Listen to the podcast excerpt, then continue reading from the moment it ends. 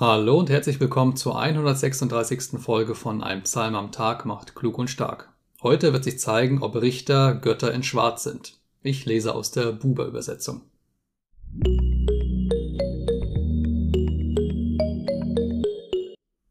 Psalm 82 Ein Hafenlied Asafs Gott steht in der Gottesgemeinde. Im Ring der Gottwesen hält er Gericht. Bis wann wollt ihr richten falsch? Das Antlitz der Frevler erheben. Für den Schwachen, die Weisen rechtet, bewahrheitet den Gebeugten, den Armen, den Schwachen, Dürftigen lasset entrinnen, rettet aus der Hand der Frevler.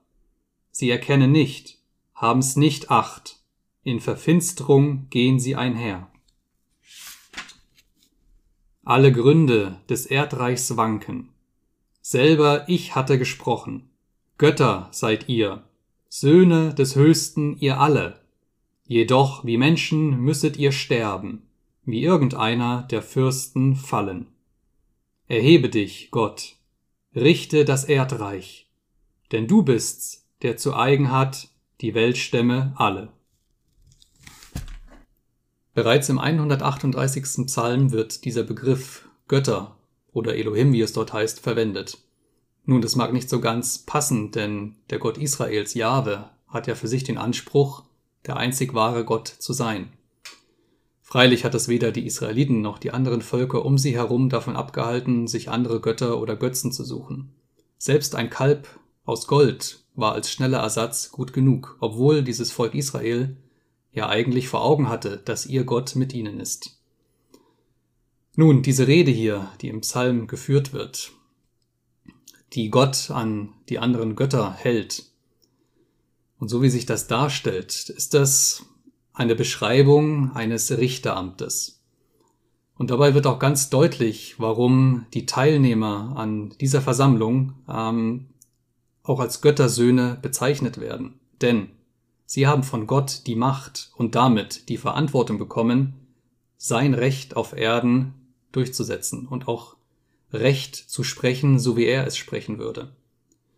Nun daraus folgt ganz klar, dass Sie einmal Rechenschaft dafür ablegen müssen, wie Sie dieses Gesetz ausgelegt haben, wie Sie es weitergegeben haben, wie Sie nach Gottes Gesetz gerichtet haben. Der Maßstab ist also klar und deutlich und er ist vorgegeben.